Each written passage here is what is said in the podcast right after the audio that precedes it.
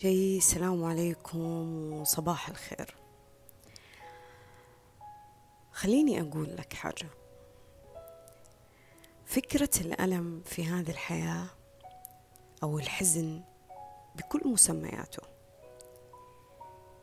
هي من الأفكار اللي مهما كان في إيجابية ومهما كان في تغيير ومهما كان في تطوير للذات وللروح وارتقاء في تهذيب النفس من المستحيل من المستحيل إنك تقدر تلغي ثقافة التعب أو الألم أو الحزن من حياتنا. يمكن أنتم معي شايفين الفترة الأخيرة حتى ثقافة الجهد. آه، أنتم جالسين تصعبون على أنفسكم الحياة أنتم تستثقلون على أنفسكم الحياة. ممكن في اختيارات أسهل لازم قناعات نغيرها معتقدات نغيرها. شوفوا مهما وصلت لمرحلة من النضج الروحي. مهما وصلت لمرحلة خليني أقول ارتقيت فيها من الوعي للإدراك في هذه الحياة. ثقافة الألم أو ثقافة الحزن هي جزء لا يتجزأ من حياتك. يعني جزء ثابت في حياتك. وأنا آسفة أني أنا أقول ذا الكلام ومو من باب سلبية هذا من باب واقعية أنت لازم تدركها. مو تكون واعي فيها أنت لازم تدركها حتى. يعني بمعنى إيش يا فاطمة؟ أنا قبل سنة أو سنتين تقريبا تقريبا في هذه المرحلة قلت فيها أنا أشوف أن الحزن وأشوف السعادة على خط واحد ما يفصلوا شيء. اللحظة اللي تكون أنت فيها جدا سعيد ممكن تنزل دموع الفرح هي اللحظة اللي ممكن أنت تكون فيها جدا حزين وتنزل برضو دموع لكن دموع الحزن. ففهمت إنه مشاعر الحزينة إيش ما كان أسبابها وإيش ما كان خلف هذه المشاعر هي نفس المشاعر آه، السعيدة وخلف ما كان هذه المشاعر نفسها. فقلت فيها بعمق الكتابة. إذا مريت بتجربة سيئة تجربة سيئة موقف حدث ابتلاء مصيبة إيش ما كان سبب هذه التجربة؟ عيش مشاعر حزنك. مشاعر الحزن اللي أنت تحس فيها هذه لابد أنك تحس فيها. لابد أنك تتضايق لابد أنك تحزن لابد أنك تبكي لابد أنك تفضفض لابد أنك آه، تفقد شهيتك للحياة للأكل للعلاقات للرغبة. تفقد حتى ثقتك وإيمانك بنفسك لفترة. عادي ما فيها شيء. عيش مشاعر الحزن هذه. خلها تتجرد منك خلها تطلع منك. لكن بعدها بعدها ارجع عيد ترتيب روحك علشان تفرح.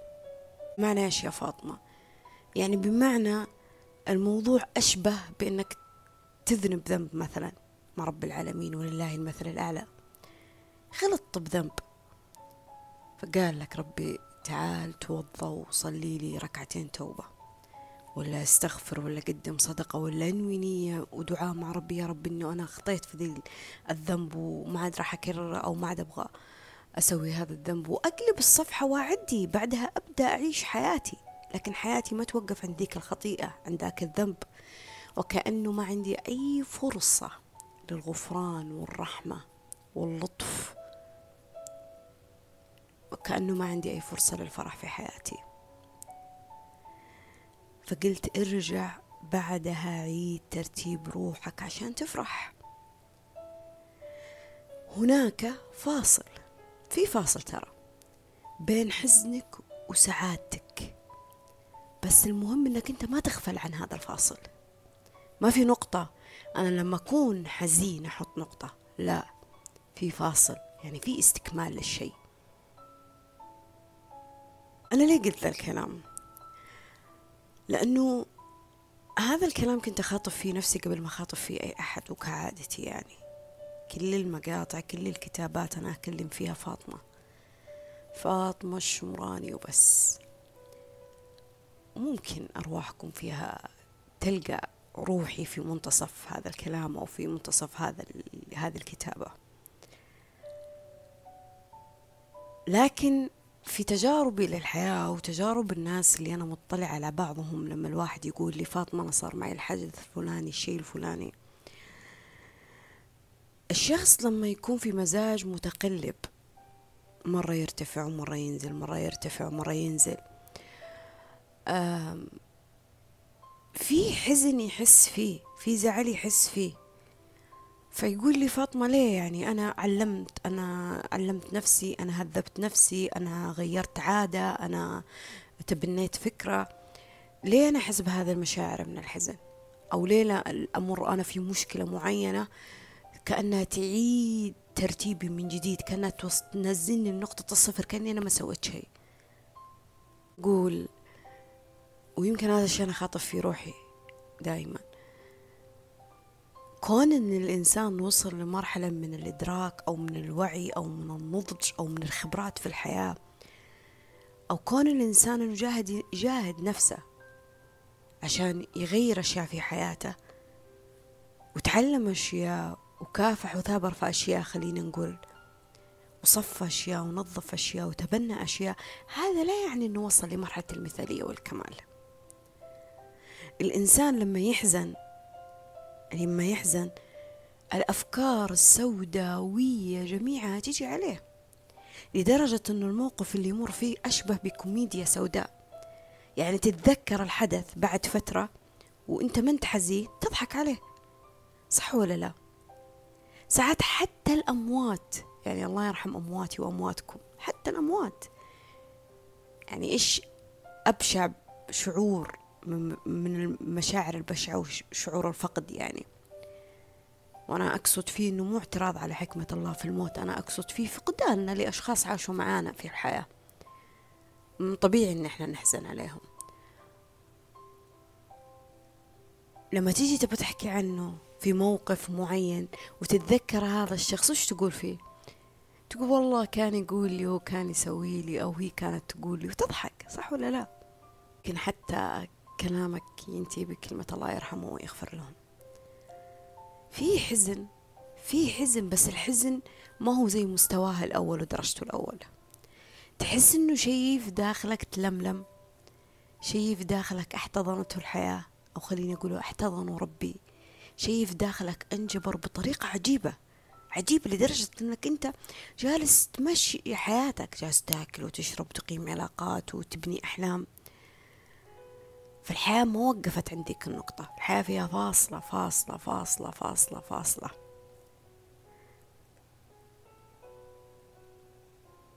فالألم اللي أنت تحس فيه بمقداره ووجعه وحزنه وانهياره في داخلك لا عمرك تفتكر إنه لحظات الفرح اللي أنت تعيشها هي معناتها لحظات المثالية والكمال.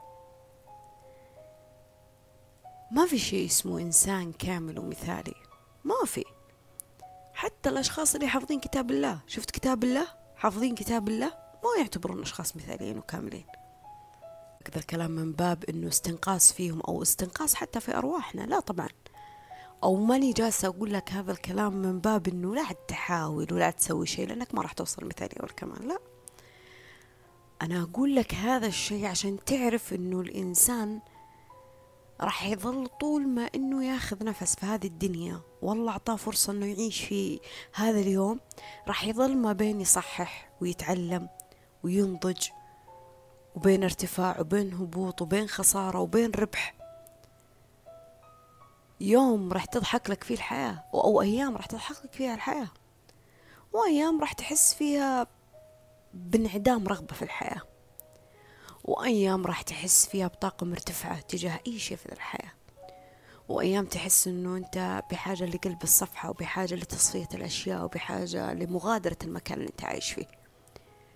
مشاعر إنسان ما ما عاش في الرتابة أو الروتين المتكرر إلا ما أنه في كل مرة لازم يكسر السلسلة حقت هذا الروتين.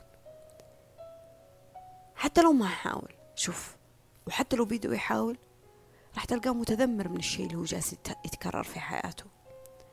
وأنا هنا أقصد التكرار من الرتابة أو, أو من الروتين مو معناه الاستغناء عن الأشياء اللي إحنا نحبها. أنا أقصد فيها أنه الإنسان يحتاج في كل مرة أنه يعيد انتعاش الأشياء في داخله. يحتاج في كل مرة يعيد في شيء يهذب الأشياء في داخله يحتاج في كل مرة يبعثر أوراقه عشان يرجع يعيد ترتيبها من جديد. بقصد أو بدون قصد الحياة عمرها ما راح تسلم من صفعة فيها. وأنا ماني جالسة أخوفك من الحياة لكن أعرف إنه الألم لا غنى عنه. أنا هنا ما راح أقول لك إنك أنت راح توصل للكمال والمثالية لكن أقول لك أنت فيك إنك تسعى للكمال والمثالية. حتى وإن لم توصلها يعني حتى لو ما وصلت لها ما في مشكلة. بس مستمر. تسعى متوكل على رب العالمين. مو متواكل. مو ترمي مسؤولية على أي حاجة حولك في سبيل أنك أنت ما تتحمل مسؤولية أي حاجة. مو عايش في دور الضحية والدراما لفترات طويلة بدون ما تتخذ أي موقف جدي تجاه الروح اللي ربي سلمك إياها. فالسعي بحد ذاته جهاد والسعي بحد ذاته كمال ترى حتى لو كان ناقص. من جمال الإنسان أنه مخلوط ما بين الضعف والقوة مخلوط ما بين الخير والشر مخلوط ما بين النور والظلام. هذا هذا ترى من جمالك. الله قديش في ثغرات موجودة فينا كنا نقراها فينا واكتشفنا إنه في ناس تقربت مننا بسبة هذه الثغرات. بسبة هذه الثغرات كانت هي سبيل أو وسيلة إنها تبني علاقة أو تحبب فيها ناس. لما يجي شخص وش يقول لك؟ يقول لك آه، من بنت آه، المحبة لما بعد عداوة. أوه يعني العداوة هنا على حزنها وعلى المشاعر الضيقة اللي كانت موجودة فيها بنت شيء كويس. بنت شيء كويس. فلا توقع إنه مهما صار في الحياة أنت تقدر تتخلى عن الحزن فيها؟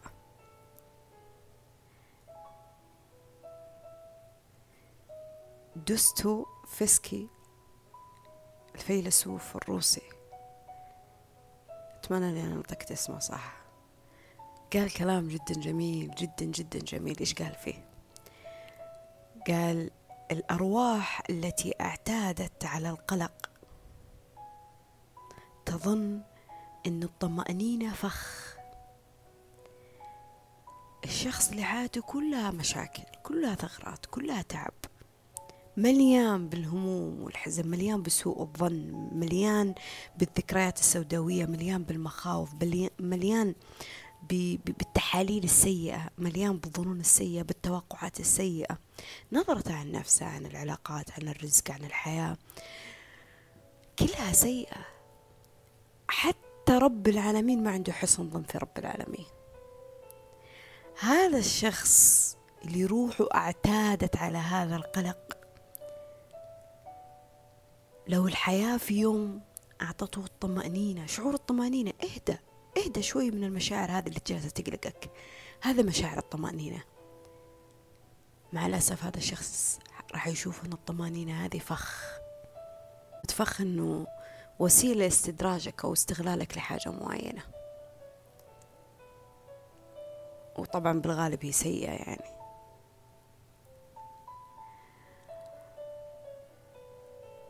أنا أبي أقول لك حاجة. الألم اللي تمر فيه الألم اللي تمر فيه مهما كان سببه رفض صدمة خيبة خيانة فقد فقد الأمان. فقد الشغف فقد العلاقات فقد أشياء معينة ابتلاءات في نفسك في روحك في الحياة بأشياء أنت تحبها. سواء كانت مادية أو أو حتى في علاقاتنا مع الناس مهما كانت. ما أبغى أحدد مستوى الألم أو أو تصنيف للألم. لكن مهما كان هذا الألم اللي أنت تحس فيه عمر المشاعر السيئة ما راح تحل كل حاجة. خصوصا لما تكون أنت مستسلم لها. كون إني أنا أحس بالألم اتجاه شعور أنا جالسة أحس فيه بسبب مشكلة معينة جالسة أمر فيها. أنا مريت لا قدر الله في مشكلة معينة. هذه المشكلة سببت لي إني حزينة متضايقة. بكيت. ما لي خلق أطلع ما لي خلق أرد على اتصال ما لي خلق لأي حاجة. طبيعي طبيعي أنا عندي مشكلة يعني بقوم أرقص وأنا عندي مشكلة. لكن عبرت عن المشاعر هذه. أنا ما يهمني كيف تعبر عنها يعني مو لازم تبكي لي قدام الناس ولا لازم تفضفض لي عند الناس إذا أنت من الناس اللي ما تحب تشارك الناس.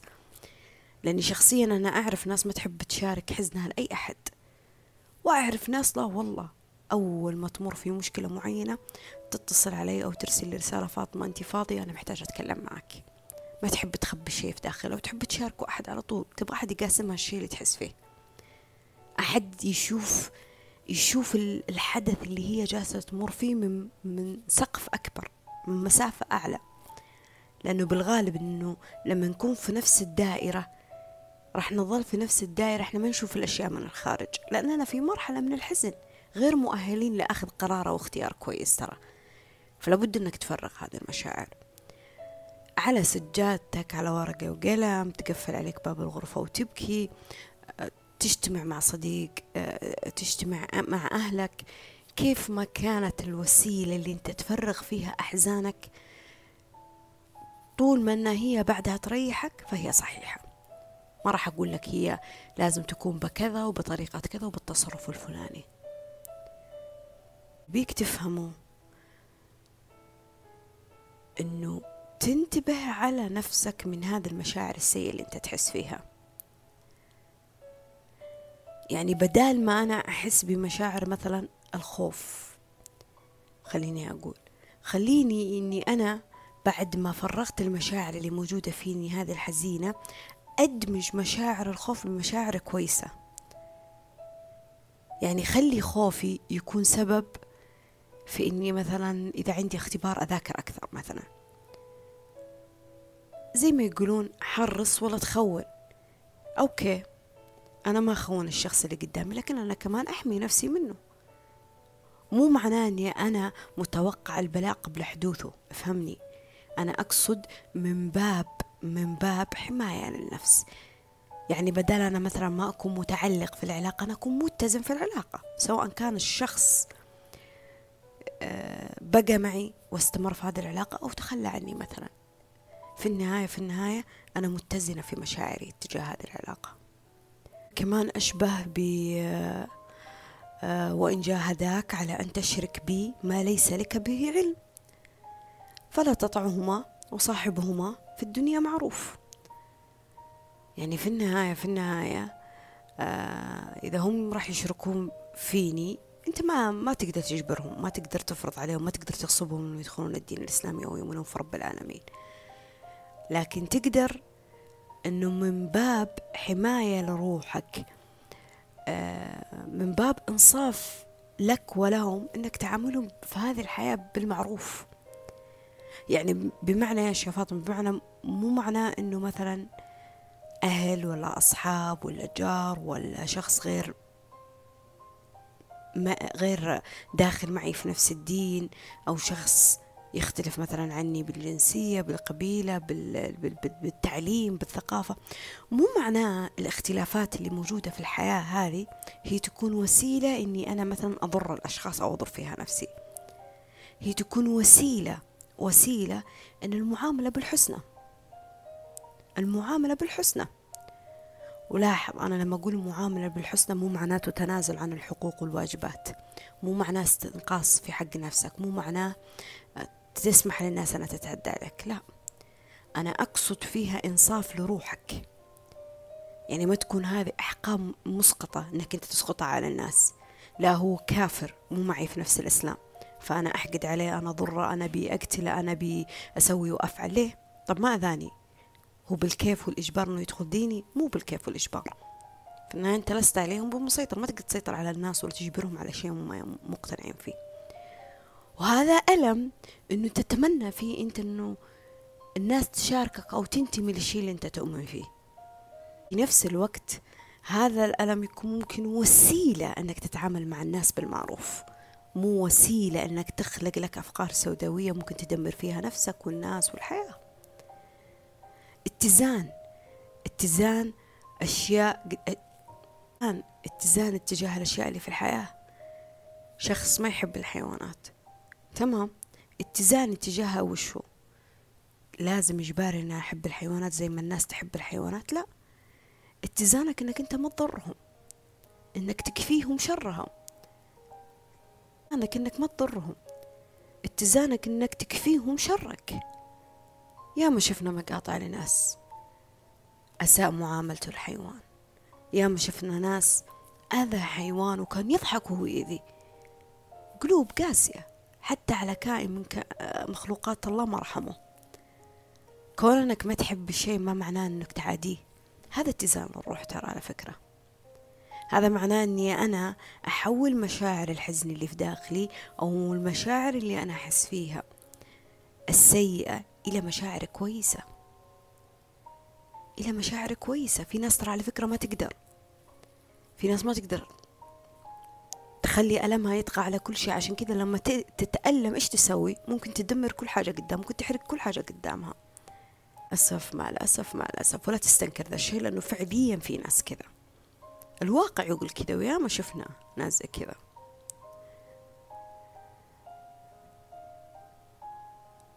المعاناة اللي مر فيها ممكن تكون سبيل ووسيلة وطريق تساعدنا للشعور بالسعادة والفرح والطمأنينة. إي نعم إي نعم ما أبالغ. الحزن اللي تمر فيه الألم اللي تمر فيه ممكن يكون وسيلة. وسيلة إنك أنت تكون مبسوط في حياتك. وسيلة إنها تساعدك في حياتك.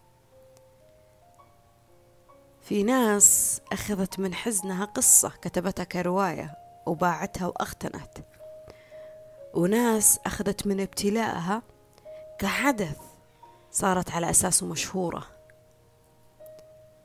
وناس ناس آه فتحت تجارة ولا فتحت حاجة وكان سببها الألم اللي هي مرت فيه.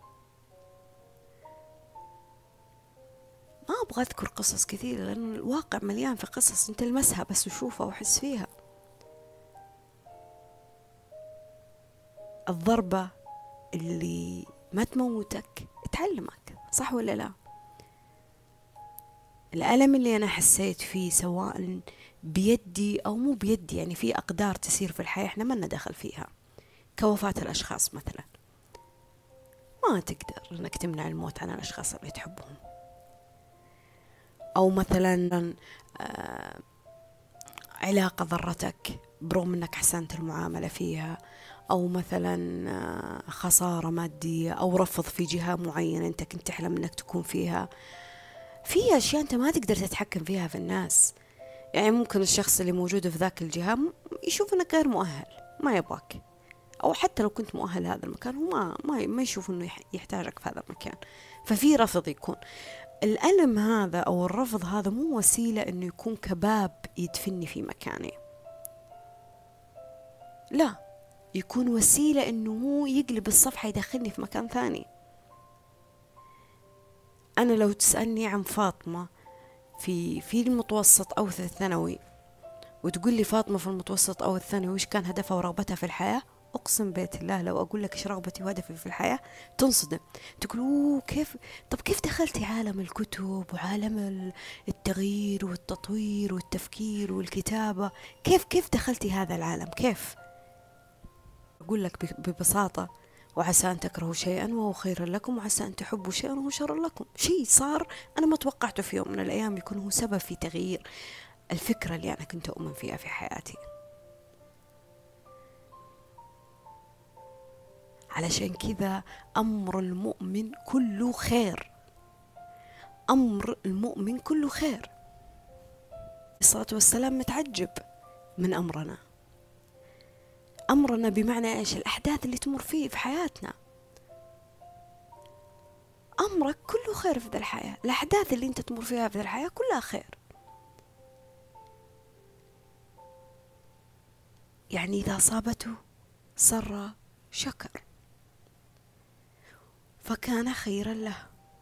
وإن أصابته ضراء صبر. صبر فكان خيرا له.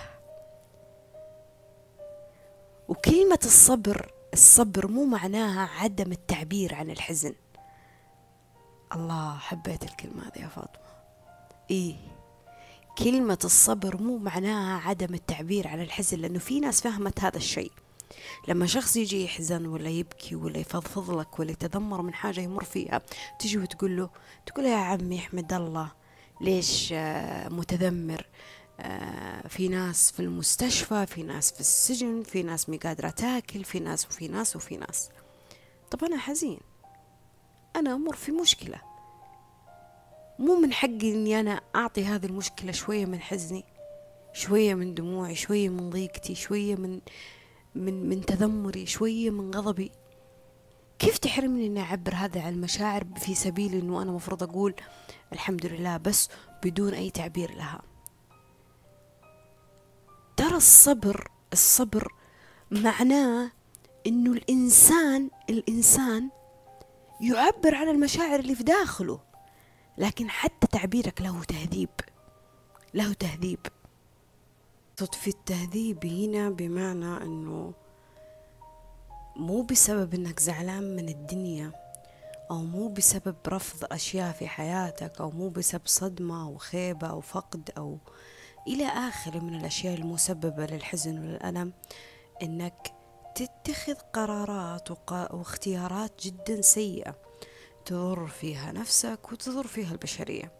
يعني شخص من شدة الحزن انتحر شخص من شدة الألم آه تعدى على حقوق الناس حرق أماكن دمر أماكن ظلم أماكن يعني كأنه الحزن اللي فيه أعطاه سلطة وقوة وجبروت بأنه يطغى في الأرض مو أنه يعمر في الأرض. فهنا بدال ما يحول ألمه وحزنه لدافع يكون أفضل في حياته حوله لدافع يكون سيء في حياته ويوجعه. عقله يمشي على سيناريو واحد على نظام واحد. خلاص عقله يصير متوقف على فكرة واحدة آه قرار واحد نظرة واحدة زاوية واحدة للحياة. فأي حاجة مبهجة مفرحة خبر حلو نعمة في حياته ما يشوفها ولا يلمسها ولا يحس فيها حتى. فعلشان كذا لما يتوفر له شعور الطمأنينة ما يستشعر مشاعر الأمان والطمأنينة. مع الأسف يحس أنه هذه المشاعر هي فخ بسبب إيش يا فاطمة؟ بسبب أنه حلقة حياته أو دائرة حياته تمثلت في هذا الألم وهذا الحزن بدون ربطها لأي حاجة مبهجة ومفرحة في الحياة. أنا ماني جالسة أقول لك آه، أضحك في لحظة حزنك وماني جالسة أقول لك هونها أو هي ممكن تكون كبيرة حيل في في في ظرفك وحياتك ويومك. مو جالسة أقول لك شوف الحياة بإيجابية بينما أنت تمر بظرف سوداوي. لا أنا أقول لك عبر عن مشاعرك. احزن. عادي. تألم. ما في مشكلة. من حقك أنك تحس بهذا الغضب وهذا الألم وهذا الوجع. لكن اللي مو من حقك أنه هذا الغضب وهذا الألم يدب يدمرك ويدمر الأشياء من حولك. حقك إنك تاخده كنمط حياة. كنمط حياة. نمط حياة تفقد فيه ثقتك في نفسك وإيمانك بنفسك وتفقد فيه يقينك برب العالمين. فتصير آه، أرمي اللوم على المجتمع على الناس على القرارات على الدولة على العلاقات على أهلي على آه، مديري على أي أحد. المهم أني أنا ماشي مسؤولية شيء. وأكون أنا دائما مراية لنفسي إني أنا ضحية وأنا مظلومة وأنا طيبة بزيادة فاستغفروني وما عندي أي حل إني أنا أواجه هذا الشيء.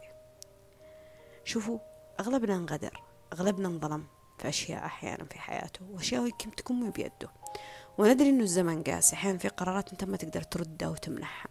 وفي أشياء أكبر منك وأعمق من أنك أنت توقفها عند نقطة معينة. لكن لما نتكلم عن أشياء هي بيدك وهي مستمرة للآن فهذا معناه أنه قرار واختيار منك. تعايشت مع الألم لدرجة أنك أقمت معاه علاقة. حبيته. حبيته. فما كان ألمك وحزنك هو دافع أنك أنت تبحث عن السعادة. كان ألمك وحزنك هو دافع أنه تزيد في معضلة هذا الحزن وهذا الألم. فتيجي تقول أنا ببني جدار. أو حاجز بيني وبين الحياة بيني وبين العلاقات بيني وبين الرزق بيني وبين النعم بيني وبين الأهداف وبيني وبين الأحلام بيني وبين التغيير. وهذا الحج...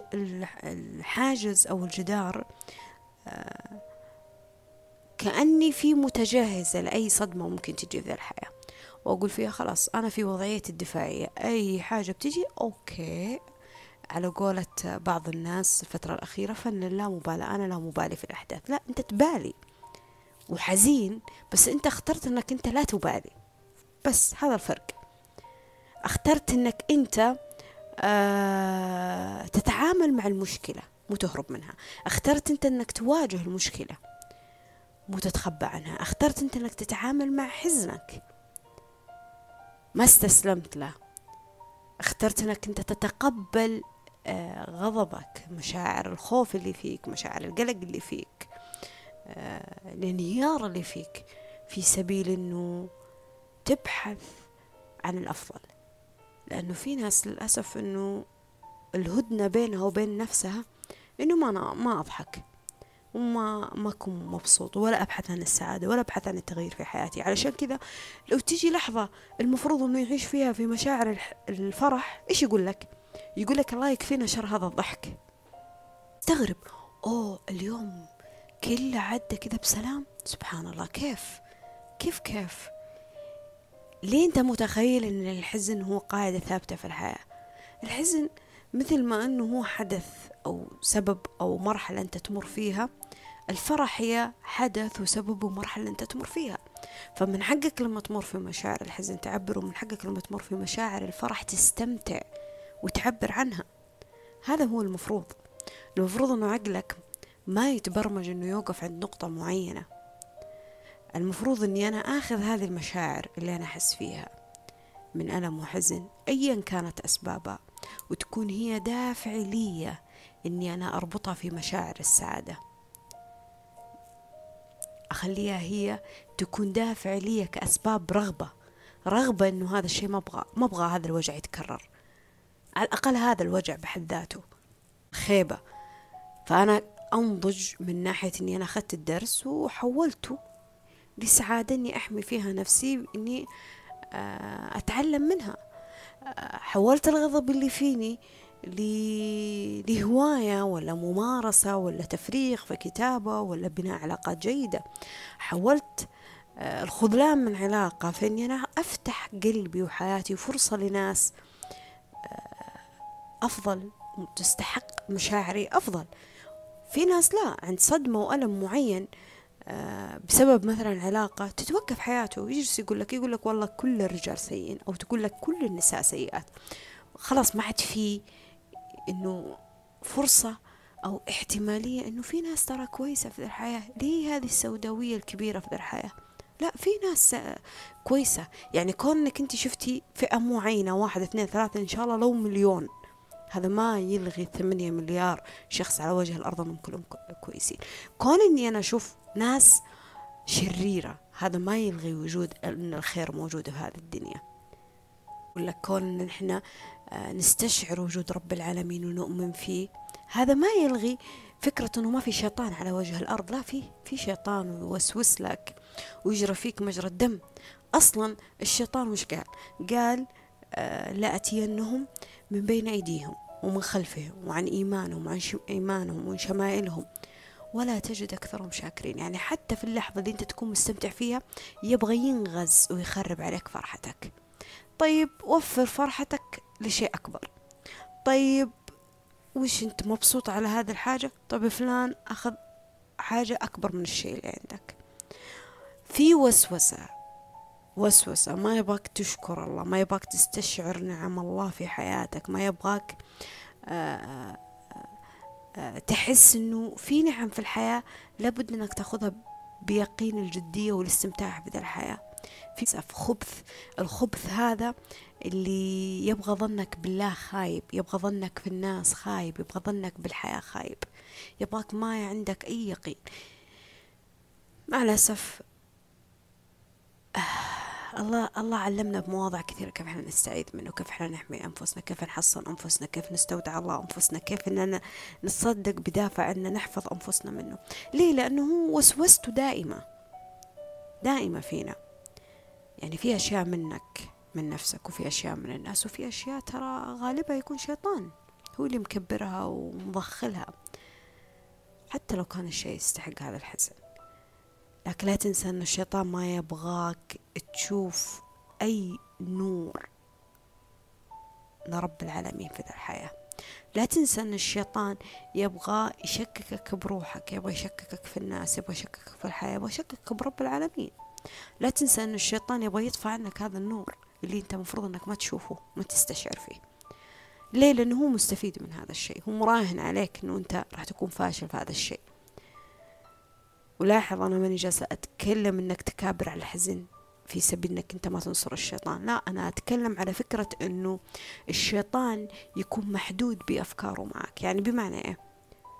انخذلت مثلا مثلا انخذلت من علاقة معينة الشيطان يزرع لك فكرة إنه كل العلاقات بعدها تكون سيئة ما عاد في أي علاقة كويسة تستحقك. ومن هنا تكون دفنت نفسك من فكرة آه إنه في فرص أفضل في الحياة. رفضت في جهة معينة أو مكان معين. الشيطان يساعدك في أنه يكون عندك يقين أنه راح تكون مرفوض في كل الجهات وفي كل الأماكن وفي كل الأماكن. فخلاص حياتك تسير تحت نظام معين. وش هو يا فاطمة؟ ما أحاول. ليش أتعب نفسي؟ يبغى لها واسطة يبغى لها ناس زي الناس آه، أنا ما عندي فرصة أنا أعرف حظي أنا مالي حظ ما في يقين. أمانة أمانة خلينا نتكلم بكل صراحة. وأنا أعترف فيها نفسي قبل ما أعتبك فيها. خلينا نتكلم بكل صراحة. مستوى يقيننا بالله كيف؟ مستوى ثقتنا بالله كيف؟ في شخص يقول أنا دعيت ربي بالمطر وطلعت من البيت وأنا معايا مظلة قالوا له ليه؟ قال أنه عندي يقين أن الله راح يستجيب دعائي. في شخص يقول لك أنا صحيت من النوم عشان أدعي الله بالحاجة الفلانية. إيه لأني أنا واثق أن الله راح يحققها لي عن أي يقين إحنا نتكلم؟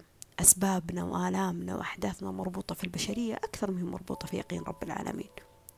ومربوطة في أنفسنا بوسوسة الشيطان والنفس الأمارة بالسوء أكثر ما هي مربوطة برب العالمين.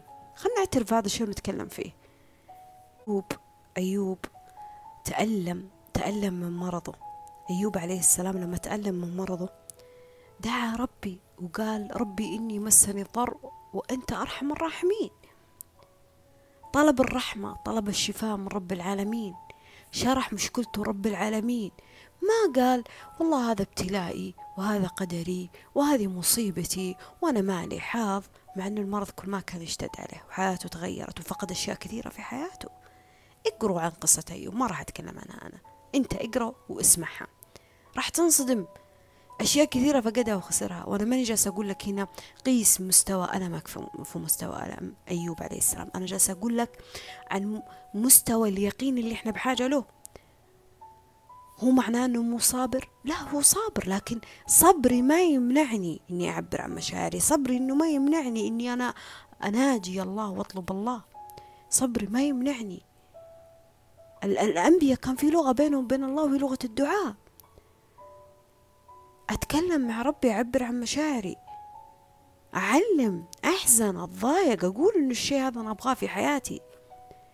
ليه إحنا نحس إنه هذا الشيء عيب وغلط وحرام؟ ليه؟ استوعبني استوعبني. الحياة الحياة عمرها ما راح تكون مثالية أو كاملة. ولا أنت عمرك راح تقدر توصل لمرحلة المثالية والكمال. ممكن تهذب نفسك في جوانب كثيرة الصحة الثقافة العلاقات المال الجوانب المادية العملية المهنية إلى آخره إلى آخره. لكن ما عمرك راح توصل فيها لمرحلة الكمال والمثالية. واستوعب أنا جالسة أقول نعمة عدم الكمال. ماني جالسة أقول هذا الكلام من باب أني أنا أذمك. أنا من باب أني أبغاك تتقبل هذه الحقيقة وهذا الواقع. عشان تعرف إنه عندك فرصة لأي حاجة تصير في حياتك انها ممكن تتغير ممكن تتبدل ممكن تتعدل. كثير من الناس ما يشوفون هذه الفرصة. خلاص يشوف إنه آه أنا ما عندي إلا فكرة واحدة وما عندي إلا يقين واحد وما عندي إلا معتقد واحد في الحياة وخلاص ما عاد عندي يا ناس في ناس ما عاد تشوف إنه في احتماليات وفرص في ذا الحياة. في ناس تقول لك والله الفرص ضاعت ما راح ترجع. طيب أوكي أنا معك في فرص إذا ضاعت ما عاد ترجع بس في فرص ممكن تنخلق الفرص جديدة. ليه نكذب؟ في أبواب لما تتقفل تنفتح أبواب. في أشياء لما تتبدل تتبدل أشياء ثانية.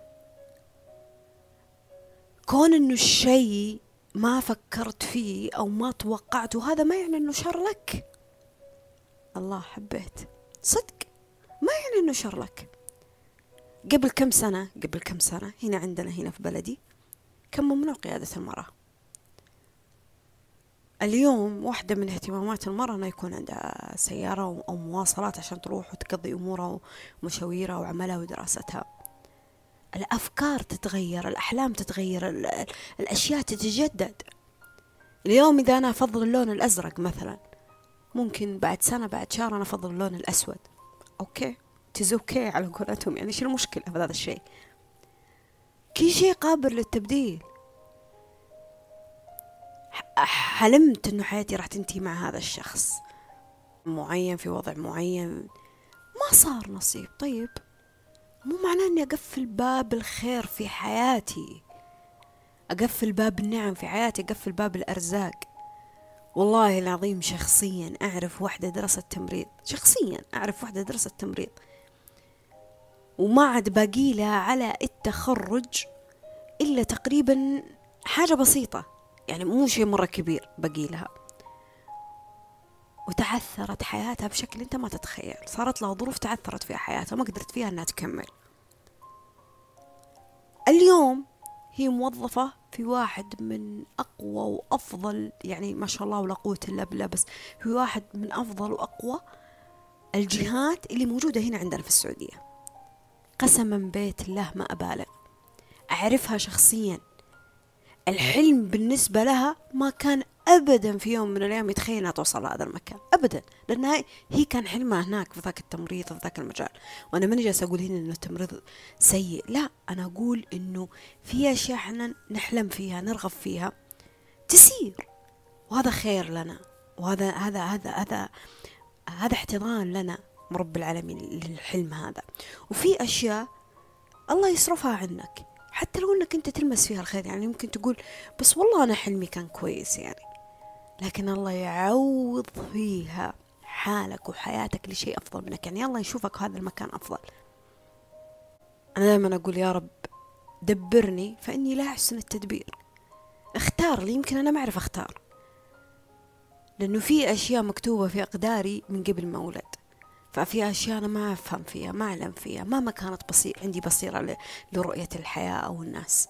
يظل في أشياء تبقى في علم الغيب في ملكوت الله في المجهول أنا ما راح أكون مطلع أكيد عليها. فأنا دائما أطلب الاستعانة من الله أنه يكون معي فيها. فجاهد نفسك الحياة كلها تحتاج جهاد. وبسطها أحيانا لأنه في أشياء أحيانا تحتاج التبسيط. وفي أشياء تحتاج الجدية. حاول أنك تكون متوازن اتجاه هذه الأشياء. لكن فكرك لا يكون محدود عند اتجاه معين مكان معين. لا توقف لا توقف. لا تحط نقطة. خلي في فاصلة. حتى لو الفاصلة هذه فيها راحة فيها استسلام لفترة وبعدين ترجع تكمل. ما في مشكلة. أهم شيء ما تحط نقطة لحياتك إنها واقفة على هذا المكان. دائما خلي عندك يعني يقين برب العالمين ثم بنفسك إنه في أمل في أمل في في احتمالات كثيرة في اختيارات كثيرة في قرارات كثيرة. انها ما تشبهنا لكن ممكن في الأيام من الأيام نتعايش معها وتصير أفضل حاجة في حياتنا. وجايز أشياء تشبهنا وممكن تكون هذه واحدة من أجمل الأشياء اللي تصير في حياتنا.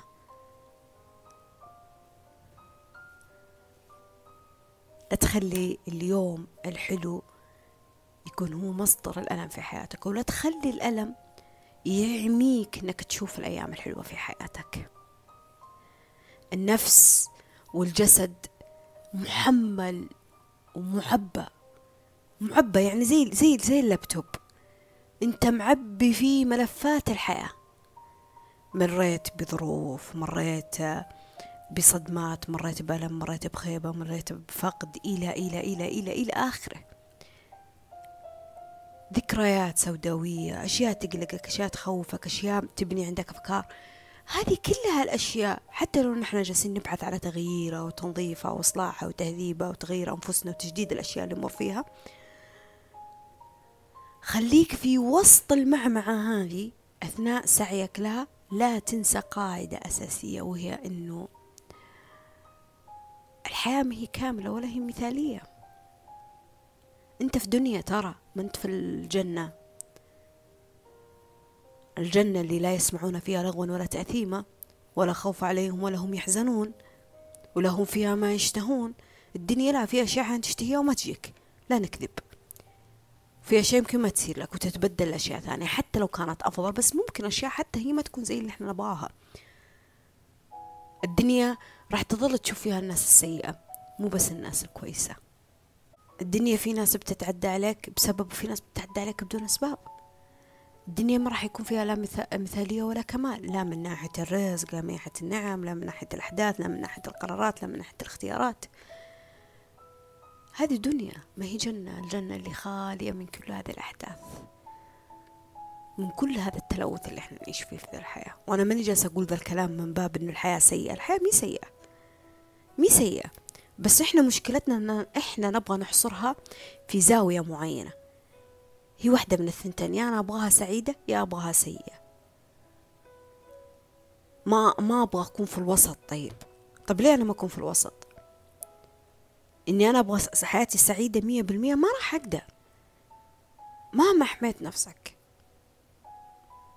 ما تقدر تلغي وجود الأشياء السيئة في الحياة. وهذا مو من باب تحطيم أو استثناء هذا من باب استيعاب لحقيقة الواقع. آخر نقطة بأقولها آخر نقطة. جمل الآيات اللي ربي قال فيها لكي لا تيأسوا على ما فاتكم ولا تفرحوا بما آتاكم. الحزن الحزن لما تمر فيه لا تخليه سبب في إنه يدمر التوقف في حياتك. لا تخلي حزنك يكون سبب في إن من اليأس والقنوط إذا أنت كنت تؤمن برب العالمين مثل ما أنا أؤمن فيه ما في قنوط مع رب العالمين في معجزات رزق وماله من نفاذ أبواب الخير والرزق وخزائن السماء والأرض عنده ملكوت السماء والأرض عنده. أعرف أنه لا إله إلا هو بيده كل حاجة في الحياة أنا لما أقول ربي يصلح لي شأني كله ولا تكلني لنفسي طرفة عين. نفسي أنا أنا اللي محملة بالهم وبالغم وبالتفكير وبالسوداوية. وبالخيبات وبالآلام وبالأوجاع وبالمواقف السيئة وبالذكريات السيئة وبالأحداث الثقيلة اللي أجاهد نفسي فيها لا تكلها يا رب لنفسي أنا أستغيث فيك إنك أنت تصلحها لي. لأنه مفروض يكون عندي سياسة الاتزان من ناحية هذا الحزن والسعادة. ولا تفرحوا بما أتاكم. يعني ربي ما يبغاك تكون مبسوط وسعيد وفرحان بالنعم اللي موجودة عندك إلا. ملت الآية وش قال فيها ربي؟ قال والله لا يحب كل مختال فخور. يعني في ناس من شدة الفرح من شدة الأحداث الحلوة من شدة الغنى من شدة النعم من شدة العلاقات الكويسة من شدة الحب والانتماء لأشياء في الحياة سواء كانت شهادات ولا علاقات ولا قبيلة ولا جنسية ولا آه ولا إيش كمان يا فاطمة؟ أي شيء في ذا الحياة. يخليه سعيد ومبسوط في ناس من شدة الفرح في ذي الأشياء. توصلوا لمرحلة من الكبر. توصلوا لمرحلة من ال ال الإفساد في الأرض. لمرحلة من الفخر اللي مو مو فخر كويس فخر ش ش سيء. يخليني أستنقص ألوان الناس. أشكال الناس. خلقة ربي. يعني لاحظوا أنا أستغرب. والله والله أستغرب. لما أقرأ تعليق لشخص ما يست يعني ما يستهزئ بفكرة الشخص. ما ينتقد فكرة الشخص. خلك من إنه يتكلم كلام بذيء. ما في مشكلة. كيف؟ هو حر. أنا أتكلم عن شخص يعني مو ينتقد. يعني سيء الخلق في تعامله مع خلق الله في إنه يتذمر في أشكالهم. أشكالهم ألوانهم ملامحهم. يهو أنا من فين أقول إني أنا أؤمن في خلقة الله؟ ومن فين إني أنا أقول إنه في أشياء مي بيدنا؟ الله اللي خلقها في ذي الحياة. أنا ما جالسة أتكلم عن وضع مادي ولا ظرف حياة ولا ولا مستوى تعليم ولا ثقافة ولا قبيلة ولا. أنا جالسة أتكلم عن عن تفاصيل شكل بني آدم الله اللي خلقه. يعني أمانة هو اختار لونه. هو اختار عينه هو اختار خده. بغض النظر في تجميل وبعدين وما يسوي تجميل أنا أتكلم عن شخص طبيعي ما سوى تجميل ولا حاجة. الله خلقه بذي الخلقة أنت كيف كيف تستهزئ في شيء الله خلقه على وجه الأرض؟ كيف؟ وبعدين أجي أطلب من الله أنه إنه يحببني في نفسي يحببني في تفاصيلي وإن الناس تتقبلني وإني أنا أتقبل نفسي. طب أنا ماني متقبلة خلقة الله للناس. في أشياء يعني عميقة افهموها واستوعبوها. استوعبوها. فالناس هذه توصل لمرحلة من ما أبغى أتعمق في الموضوع برجع للموضوع الأساسي فيه الناس توصل هنا لمرحلة من الكبر. الكبر. الجبروت اللي اللي اللي يجي يقول أنا ربكم الأعلى أنا أنا الغني أنا الذكي أنا اللي عندي أنا الناس تحبني أنا أفضل واحد في البشرية. كذا أنت مفروض يكون عندك توازن ما بين الألم والحزن. توازن ما بين الفرح وما بين الحزن.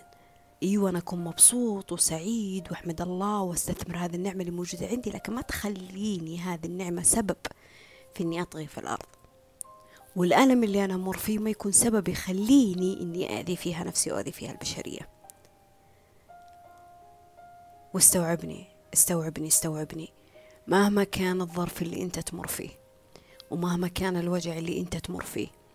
فكرة وسياسة إني أنا أقارن ألمي بألم أحد ثاني هذه فكرة لابد إنك تلغيها من دماغك. فكرة إني أقارن ظرفي وحياتي والأشياء الظاهرية اللي أعيشها بأشياء ظاهرية أنا أشوفها على مواقع التواصل ولا أشوفها على الناس اللي حواليني.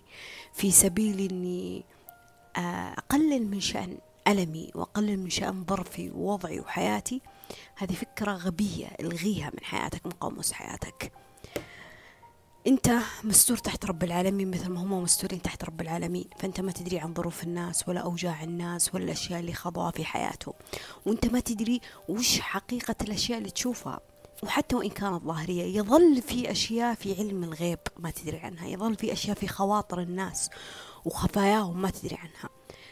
وهذا نوع من أنواع العبادات موجود عندنا.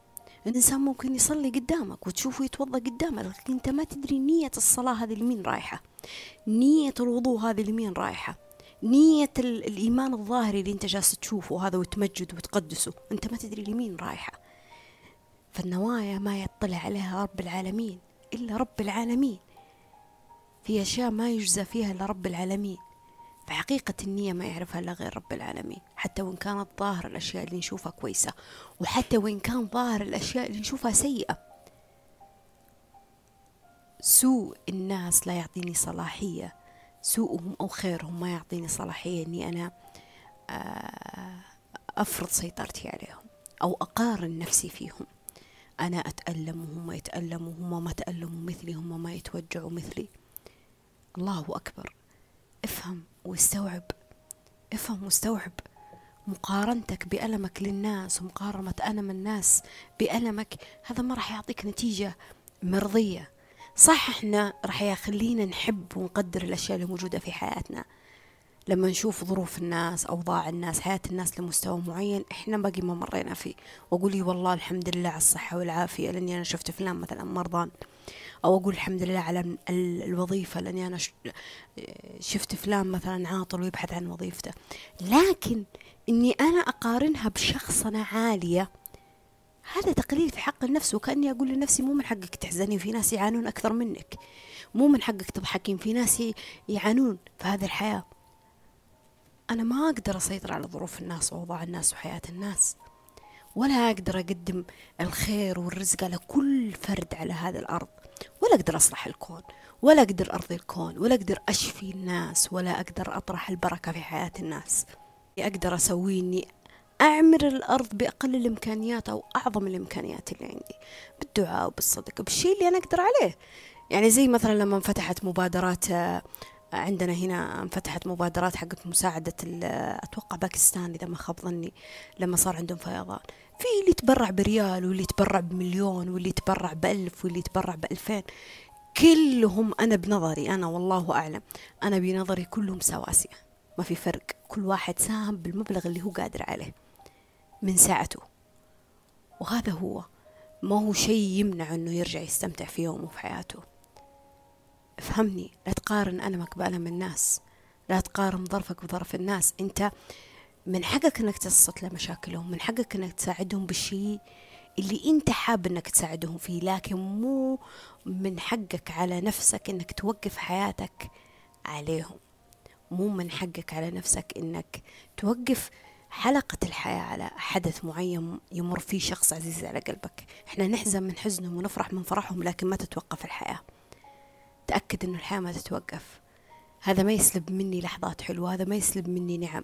مو علشان اللي نحبهم منا يعانون أنا أتألم من ألمهم. لا أنا أدعي لهم أنا أوقف معهم. أنا حزينة حزينة لكن حياتي ما هي موقفة. في نفس الوقت لا تتوقع من البشر إنها راح توقف حياتها عشان أنت جالس والله تبكي ولا تتألم ولا بظروف تمر بظرف معين. لأنه مو من العدالة الإلهية إنه الكل يحسون ويشعرون بنفس الموقف. إيوه كلنا كجسد واحد لكن الحياة ما تتوقف. ما تتوقف.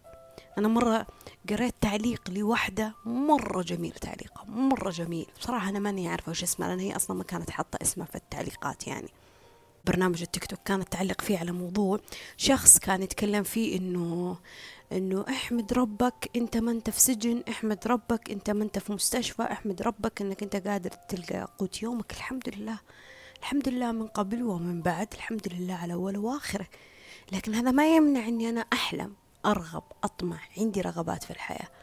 فهي وش قالت؟ قالت إنه يعني كون إنه في ناس تصحى في ذي الحياة أنا بقول لكم الكلام على صيغتي واسلوبي أنا.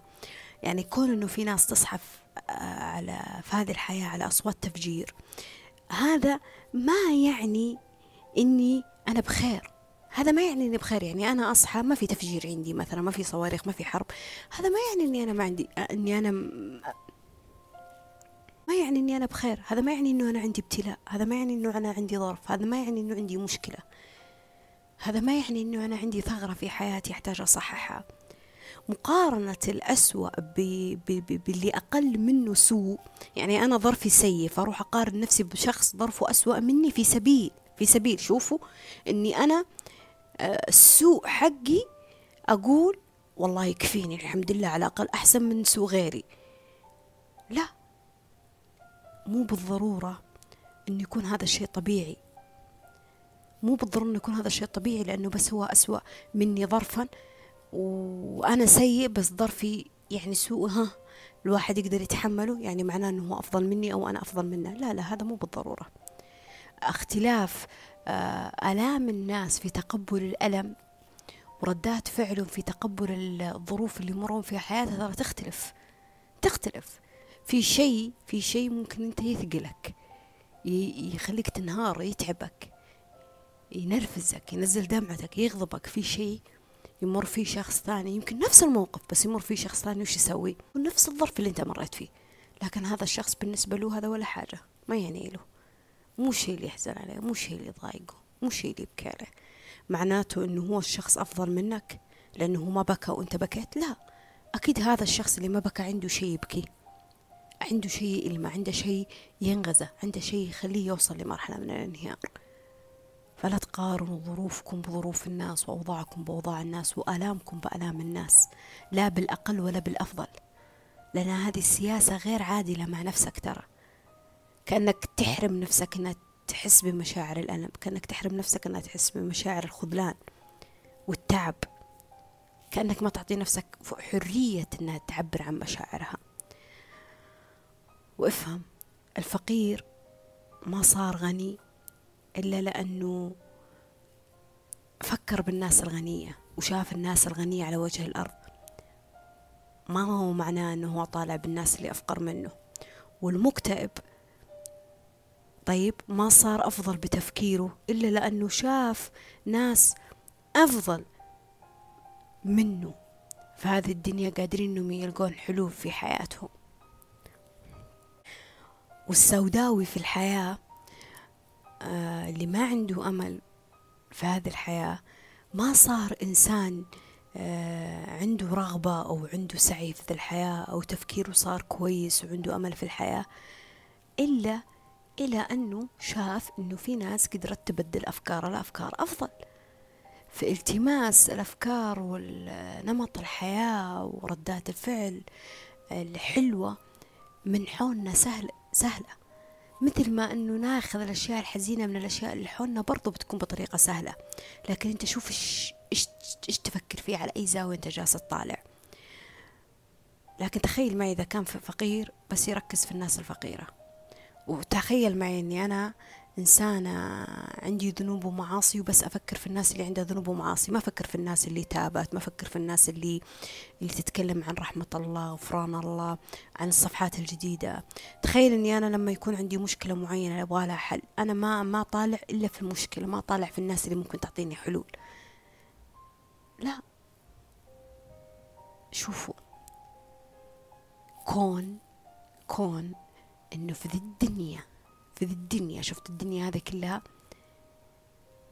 في أحد قدر لو بواحد بالمية إنه يرتب نفسه في مجال معين أنت تحتاجه في هذه المرحلة بدون مقارنة.